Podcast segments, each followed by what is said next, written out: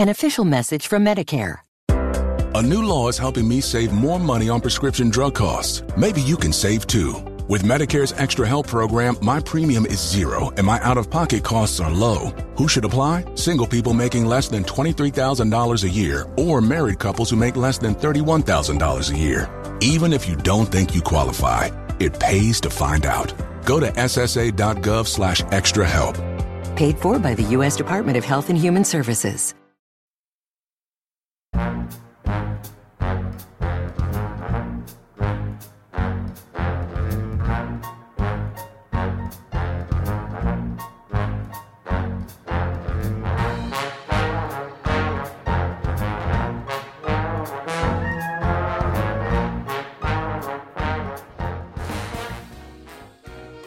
Hi, everyone. This is John Hagedorn, and welcome to 1001 Stories for the Road, also known as Caffeine for the Curious, and your home for good old fashioned entertainment.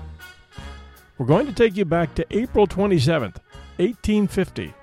Certainly not a day of fun and games for America, but a day when justice was won by people who were willing to stand up and fight for it. And here's our story. There's a McDonald's restaurant sitting on a piece of history on the banks of the Hudson River in Watervliet, New York, facing across the river to Troy, where everything today looks pretty much like what you would expect buildings, concrete, bridges, busy streets, commercial sprawl, a couple of small nondescript towns with people just going about their business. But 165 years ago, on April 27, 1850, an event took place here that actually made the papers for a few days. It was a triumph of right over wrong, at a time in America where change needed to happen, but it was awfully slow in coming. It all starts with a man whose name was Charles Nalle. He was 29 years old. He had come from Virginia just two years ago, and he was originally working as a wagon driver, trucking lumber from the mills in Sand Lake, New York to Troy. He was staying with the family of a man named Minot Crosby who was a teacher and a missionary. It wasn't long before it was discovered that Charles couldn't read or write, so he was given assistance. And soon, Charles would write a letter to his family in Virginia, something he had never dared dreamed of doing until now. Soon he moved to Troy, where he took a job as a coach driver for a wealthy man named Uri Gilbert, a leading industrialist in Troy, and Gilbert's family befriended Charles. The future was looking good for him, with one stark exception. He was an escaped slave. And in 1850, in free states like New York, escaped slaves could be arrested and transported back to their owners thanks to the Fugitive Slave Act, recently passed by Congress as part of the Compromise of 1850 between Southern slaveholding interests and Northern free soilers. An underground railway had been developed to help escaped slaves reach non slave states. And it was along that route that Charles had made his way toward Albany and what he hoped was freedom in the late months of 1858. The Minot family, and many others like them, were a critical factor in helping the flow of escaped slaves from the South along their route to freedom. They risked losing everything in doing this, but they believed every man had a right to freedom, and they backed up their beliefs with action.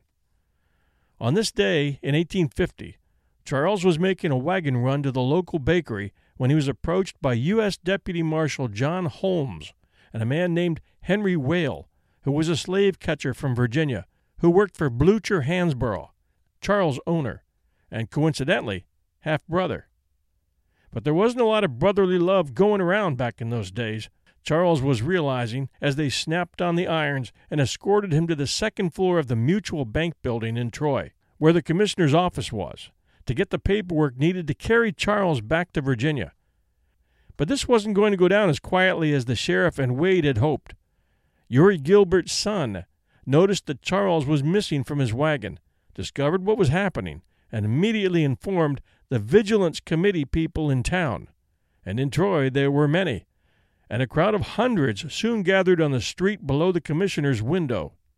They were mostly black, with some whites mixed in as well, and they began to raise a ruckus in the street. A familiar face appeared in front of the crowd, informing them that she was headed upstairs to make sure the sheriff hadn't left the building with Charles. She told the crowd that as long as they could see her, Charles was still in the building. They all knew her. It was Harriet Tubman, and they knew trouble was coming when she arrived because there was no backup in her. With the crowd on the street stood a huge black man, his name having been lost to history, who was proclaiming loudly to the people that a man and a brother of his was being held within the building, and he asked the crowd to stand and fight. An official message from Medicare. A new law is helping me save more money on prescription drug costs. Maybe you can save too. With Medicare's Extra Help program, my premium is zero and my out of pocket costs are low. Who should apply? Single people making less than $23,000 a year or married couples who make less than $31,000 a year. Even if you don't think you qualify, it pays to find out. Go to ssa.gov slash extra help. Paid for by the U.S. Department of Health and Human Services.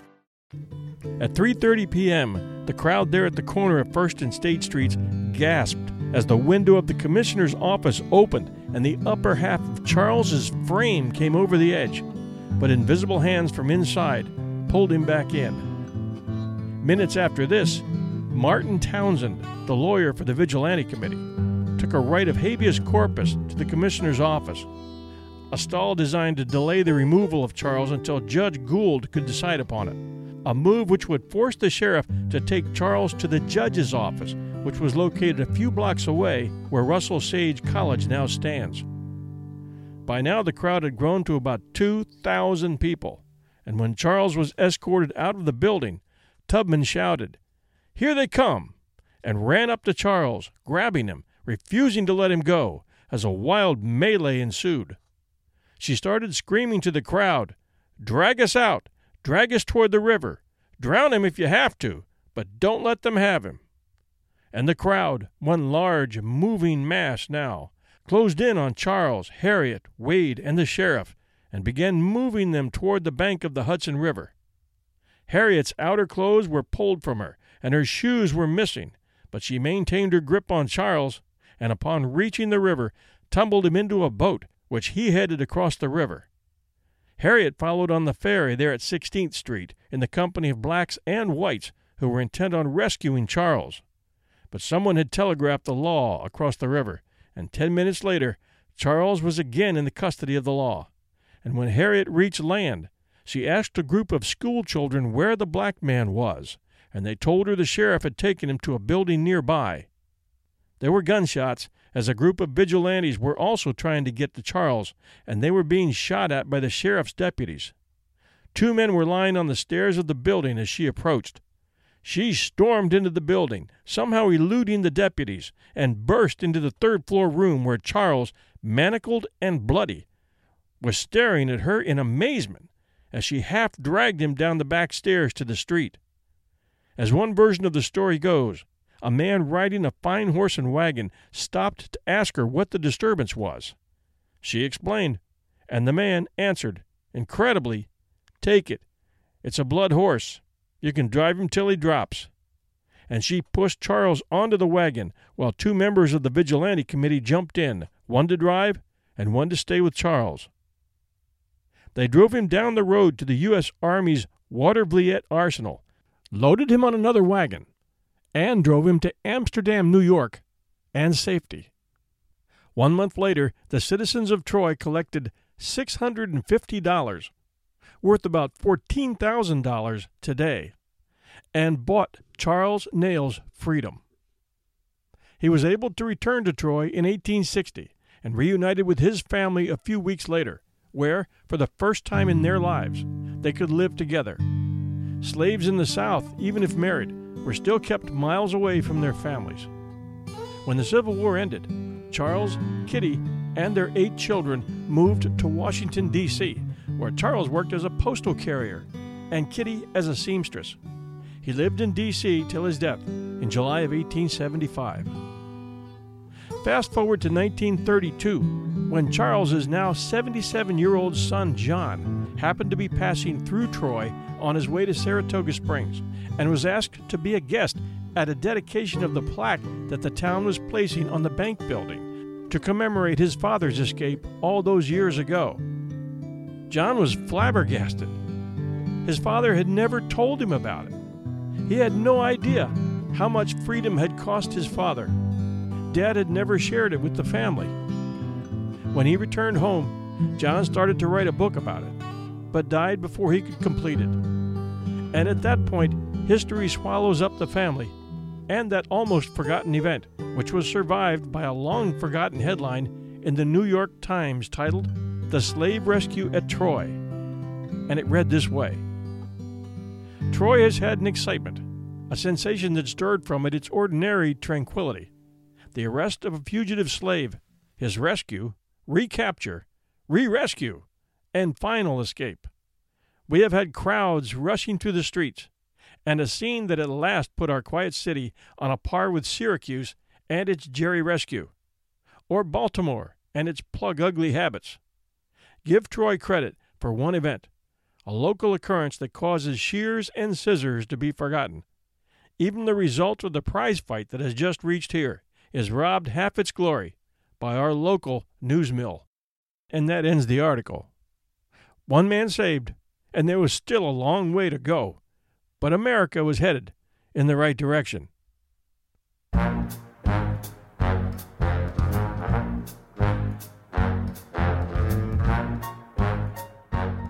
Thanks for joining us at 1001 Stories for the Road, where every Sunday night at 8 p.m. Eastern Standard Time we release a new episode for your listening enjoyment. 1001 Stories for the Road was inspired by our big brother, 1001 Heroes, the research for which has turned up a treasure chest of great stories. Too short for our typical 45 minute shows at 1001 Heroes. And these stories, averaging about 15 to 20 minutes each, needed a new home. So we created 1001 Stories for the Road. We're available 24 7 at iTunes, our terrific host, audioboom.com, and everywhere great podcasts are found. We have two other 1001 shows out there, and we encourage you to give them a try. Those are 1001 Heroes, Legends, Histories, and Mysteries, and 1001 Classic Short Stories and Tales.